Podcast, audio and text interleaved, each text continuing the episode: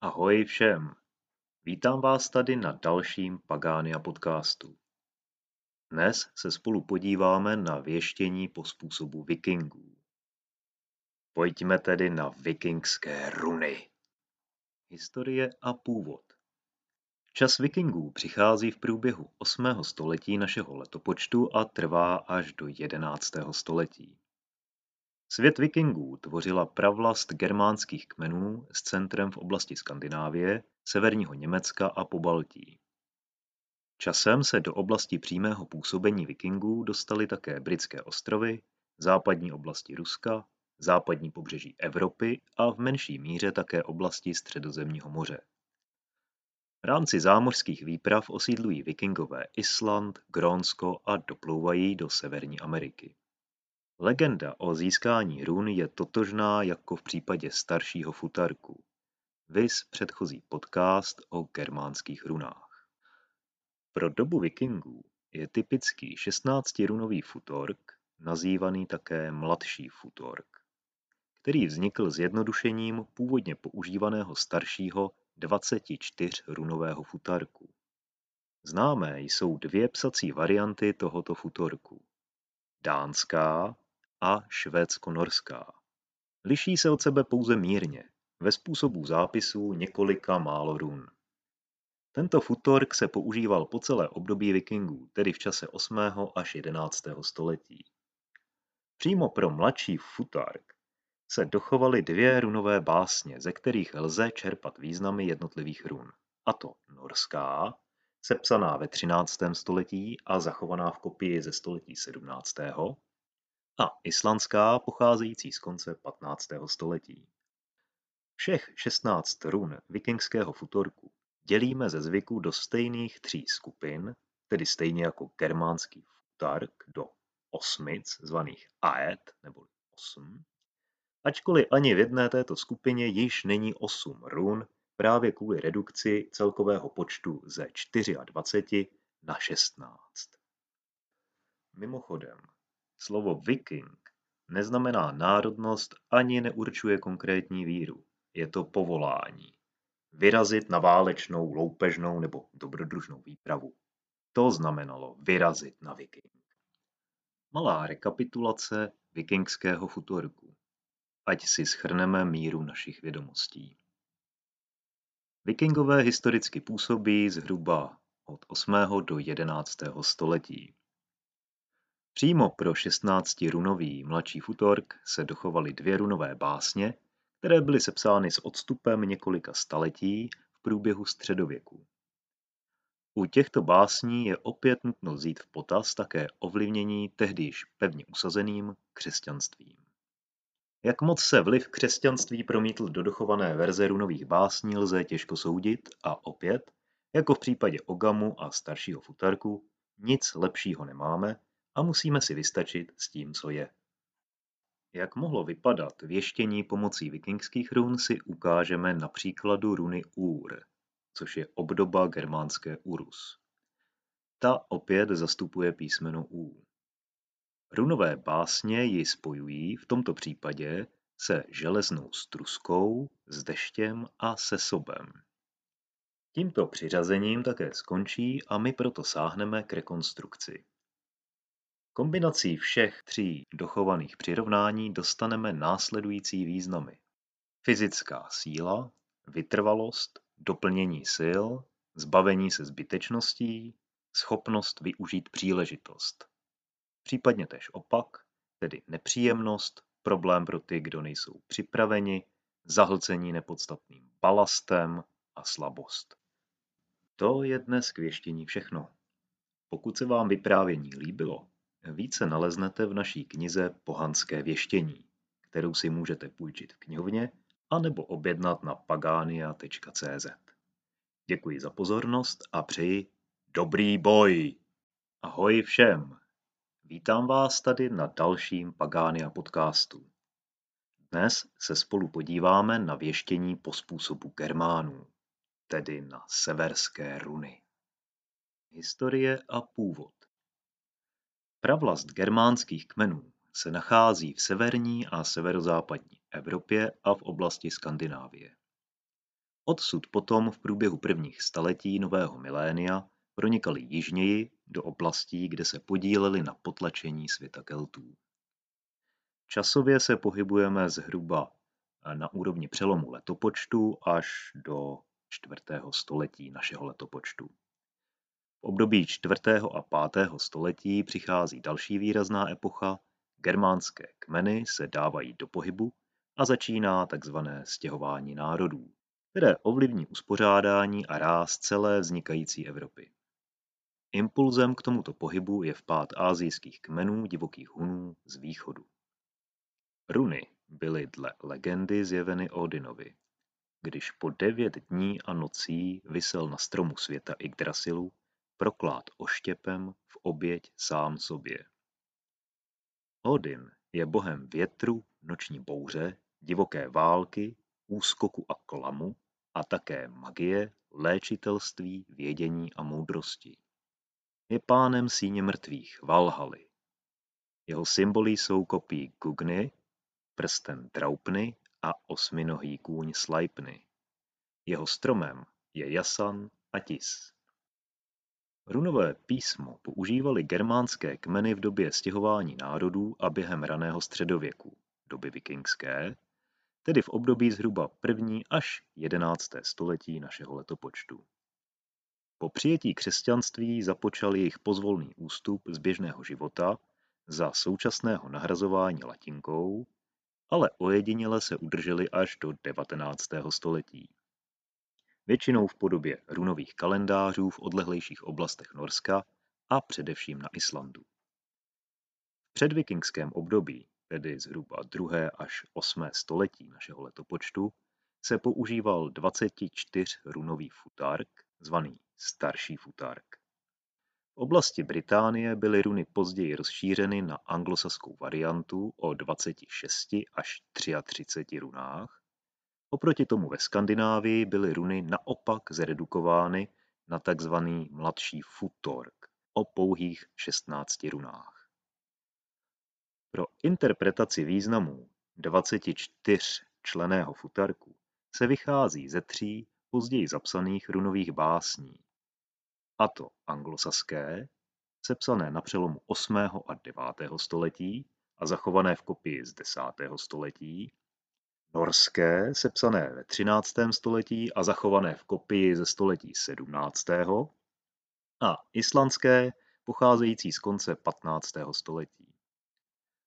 V Cezarových zápiscích o válce galské, které jsou nejstarším dobovým pramenem, lze pak nalézt krátkou zmínku o věštění, kdy se na zem vrhala jakási dřívka nebo také hůlky či větvičky s nějakými vyrytými znaky, ovšem nikde není ani zmínka o runách, nicméně pravděpodobně jsou těmi znaky právě runy. No a z pozice, které tato vrhaná dřívka vůči sobě zaujmou, se vykládala věždba. Jediný prokazatelný fakt je ten, že při věštění se runy vrhají a pro odpověď jsou důležité pozice run, jednak celkové a také vůči sobě navzájem.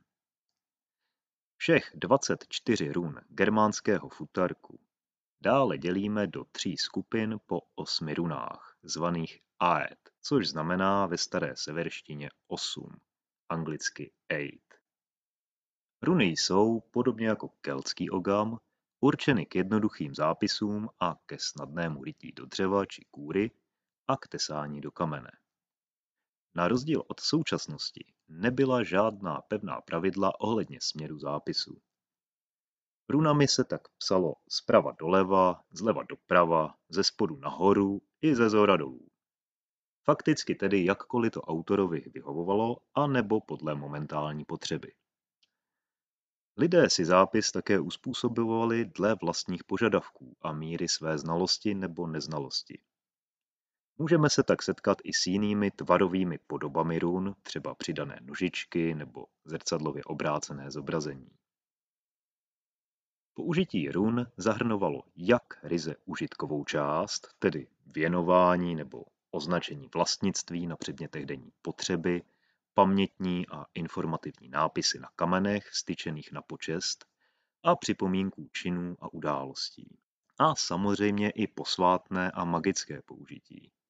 Především ochranné a zaklínací formule na zbraních či předmětech, nápisy na spodní straně náhrobních desek, runové věštění, zakletí a tak dále. Mimochodem, slovo runa znamená také šeptat, tedy jde skutečně o šepot a nápovědu bohů. Malá rekapitulace germánského futarku, ať si schrneme míru našich vědomostí. Germánské kmeny v Evropě historicky působí zhruba od 0. do 4. století našeho letopočtu a ve Skandinávii přirozeně setrvale. Přímo pro 24 runový starší futark se nedochovalo žádné vodítko k výkladu jednotlivých znaků a tak vycházíme ze středověkých runových básní, které byly určeny pro jiné runové systémy. K sepsání runových básní dochází až po několika dalších staletích v průběhu středověku. A to ještě díky postupu křesťanství s jeho zvykem vše zaznamenávat, kacířské věci hanět a svou správnou víru vyzdvihovat. Jak moc se vliv křesťanství promítl do dochované verze runových básní, lze těžko soudit. A opět, jako v případě Ogamu, nic lepšího prostě nemáme a musíme si vystačit s tím, co je. Při věštění se runy vrhaly a pokud jich bylo více, byla důležitá i jejich zájemná pozice a umístění. Jak mohlo vypadat věštění pomocí germánských run, si ukážeme na příkladu runy Urus, která zastupuje písmeno U a kterou runové básně spojují s divokým turem. Tímto přiřazením také de facto skončí a my proto musíme sáhnout k rekonstrukci. Divoký tur představuje především fyzickou sílu. Zvíře je zosobněním vytrvalosti a také odvahy, případně volnosti nebo mužné síly. Opakem je potom slabost, zbabělost, neprůbojnost nebo impotence. To je dnes k věštění všechno. Pokud se vám vyprávění líbilo, více naleznete v naší knize Pohanské věštění, kterou si můžete půjčit v knihovně anebo objednat na pagania.cz. Děkuji za pozornost a přeji dobrý boj! Hoj všem! Vítám vás tady na dalším Pagania podcastu. Dnes se spolu podíváme na věštění po Keltsku, tedy na keltské stromové písmo zvané Ogam. Historie a původ Keltské kmeny se vyskytovaly téměř na celém starém evropském kontinentu s těžištěm v oblasti Francie, Německa, Rakouska a Švýcarska. S postupem času doputovali také na britské ostrovy a dále do jižní Evropy, zejména středomořská oblast a Španělsko. Časově se s historickými Kelty pohybujeme zhruba od 8. století před naším letopočtem až do 5. století před naším letopočtem, takzvaná kultura Hallstatt, a od 5. století před naším letopočtem až do toho přelomu, takzvaná kultura Latén. Zbytky Keltů následně přežívají i v dalších staletích, zejména v okrajových částech této oblasti, tedy v oblasti Irska a Británie. Podle legendy stvořil keltské, takzvané stromové písmo bůh Ogma, též Ogmios, což je bůh války a královské moci a také řečnického a básnického umění. Ogma je také králem a pánem zaklínadel a průvodce říší mrtvých. Počátky Ogamu spadají do prvního až čtvrtého století našeho letopočtu a dochoval se nám ze samotných okrajů oblasti obývané Kelty, tedy z oblasti západní Anglie, Walesu a Irska. Pro Ogam se dochoval písemný středověký seznam zvaný Briatarogam, který pochází z vrcholného středověku zhruba z 16. a 17. století, který vysvětluje a přiřazuje významy k jednotlivým znakům. K těmto znakům jsou následně přiřazeny konkrétní stromy nebo keře a další významy se odvozují právě z jejich vlastností. Ogam je díky tomu opravdovým stromovým písmem, který dále dělíme do čtyř aikmé, tedy rodin, podle způsobu zápisu. Jak mohlo vypadat věštění pomocí Ogamu, si ukážeme na znaku pro písmeno B, který historický rukopis spojuje s břízou. Tímto přiřazením také skončí a my proto musíme sáhnout k rekonstrukci. Bříza je nenáročný, skromný, čistě bílý strom, jejíž listy ve větru tiše šeptají. Její dřevo je vhodné na opracování a vyřezání, ale je obtížně štípatelné. Historická praxe a použití Použití břízy zahrnuje především rozdělávání ohně pomocí březové kůry, dále výrobu březových košťat k vymetání posvátných míst a její použití pro očistné kůry, lázně a koupele. Základní význam tedy bude nový začátek, životní změna, obnova a regenerace, případně krása a mládí, dále očištění či iniciace a obecně péče o sebe sama. Možná interpretace. Nový životní směr a síla do nového začátku, často zrozená na půdě prázdnoty a troskách minulosti. Změna v životě přináší nový duševní růst a citovou obnovu. Regenerace vlastními silami. Soustředění se na vlastní uzdravení a doplnění sil. Vítr do plachet. Nabrat nový směr. Zbavení se nepodstatného a návrat k vlastní přirozenosti a čistotě. To je dnes k věštění všechno.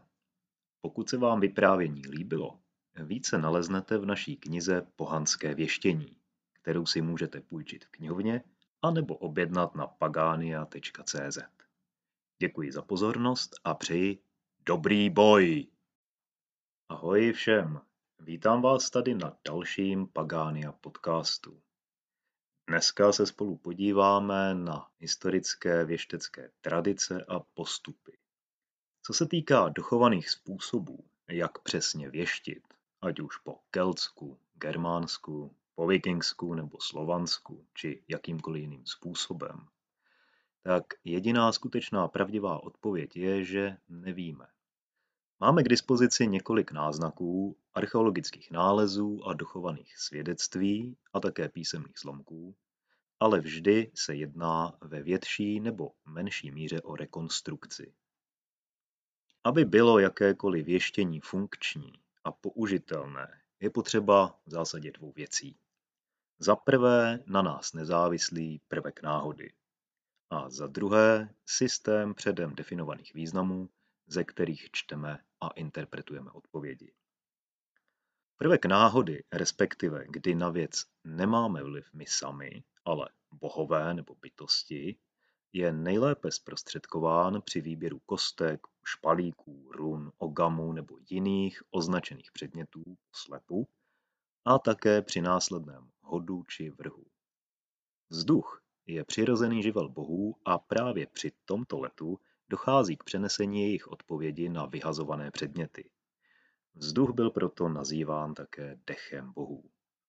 Konkrétní výsledek čteme buď jako jednoduchou nápovědu a nasměrování, to v případě, že byl vybrán jeden předmět nebo znak, a nebo jej interpretujeme s ohledem na vzájemné umístění a vztahy vůči ostatním znakům, v případě více znaků.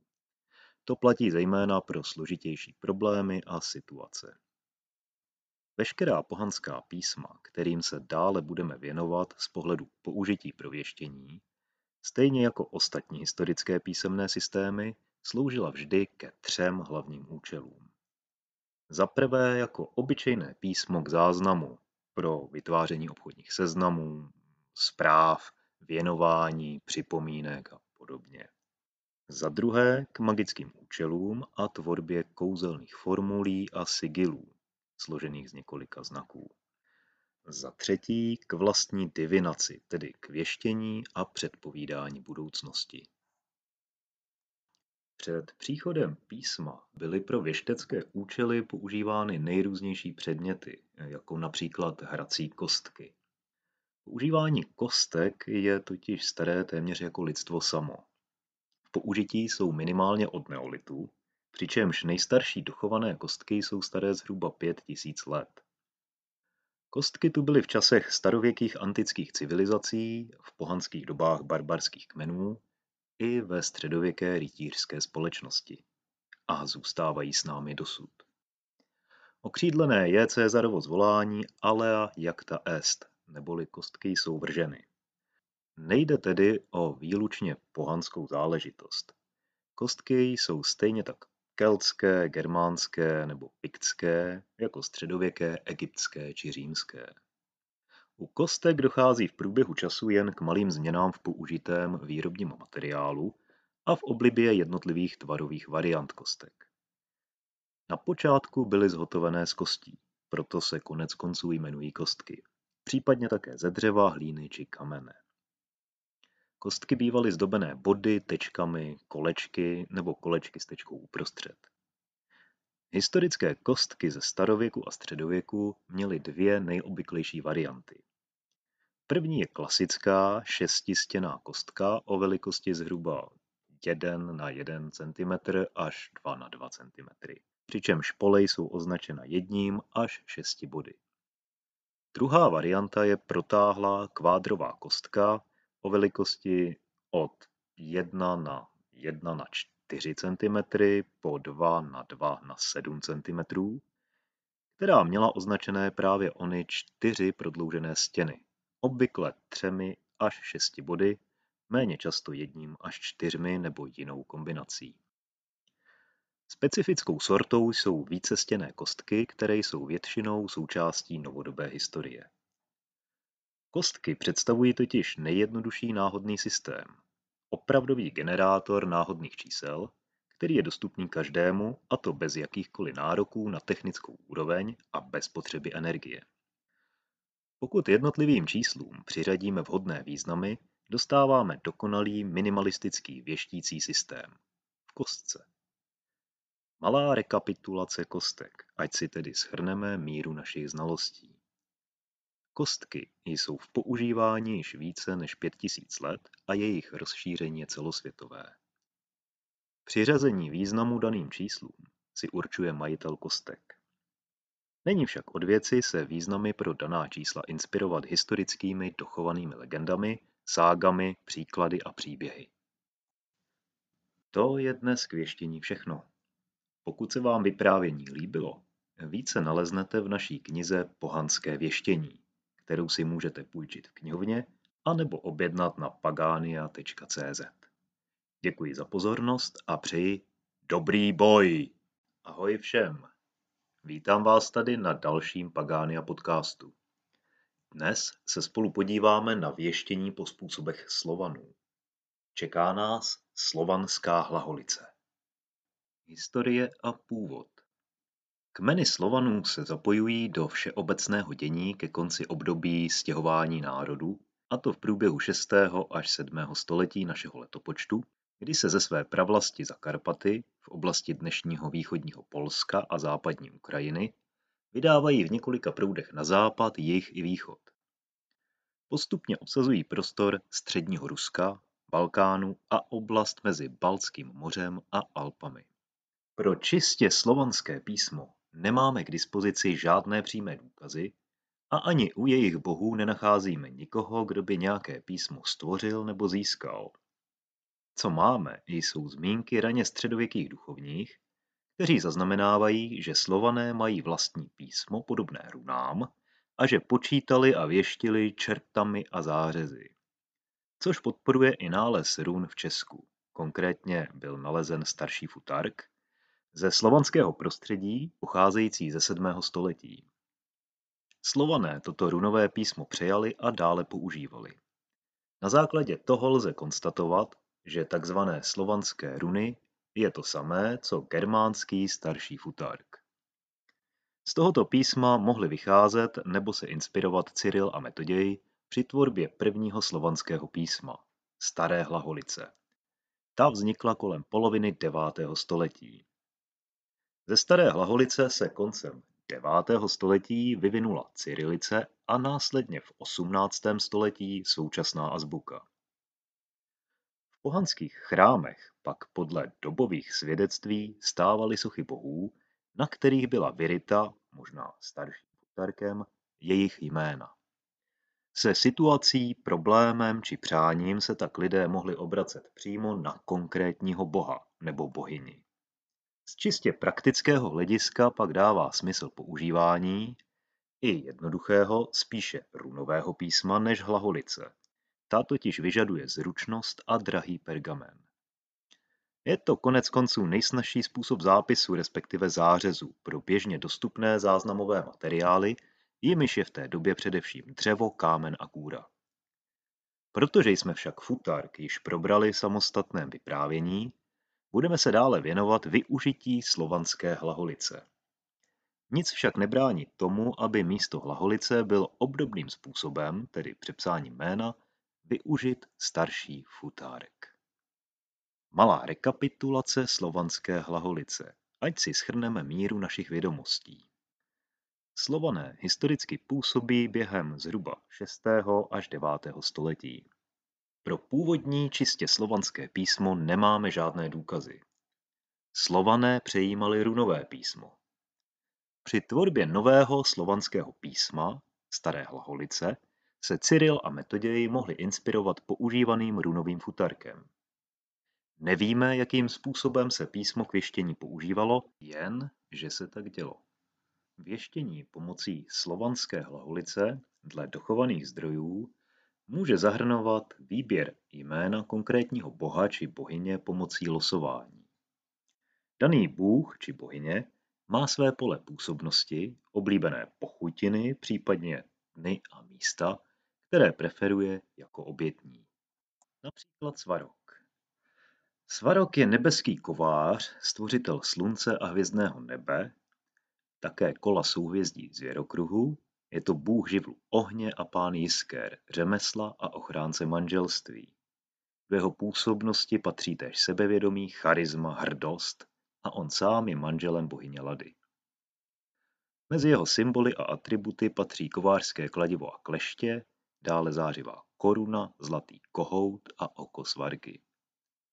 Jeho svátkem je úterý, jarní rovnodennost a také jule neboli zimní slunovrat. Mezi jeho obětiny patří chléb, vejce, zrní, ovesná kaše, pyrohy, placky, slanina, sír, ryby, olej, pivo, víno, medovina a železné předměty. Jeho obětiny se vhazují do ohně a také se k jeho uctění chodívá po žhavém uhlí. To je dnes k věštění všechno. Pokud se vám vyprávění líbilo, více naleznete v naší knize Pohanské věštění, kterou si můžete půjčit v knihovně anebo objednat na pagania.cz.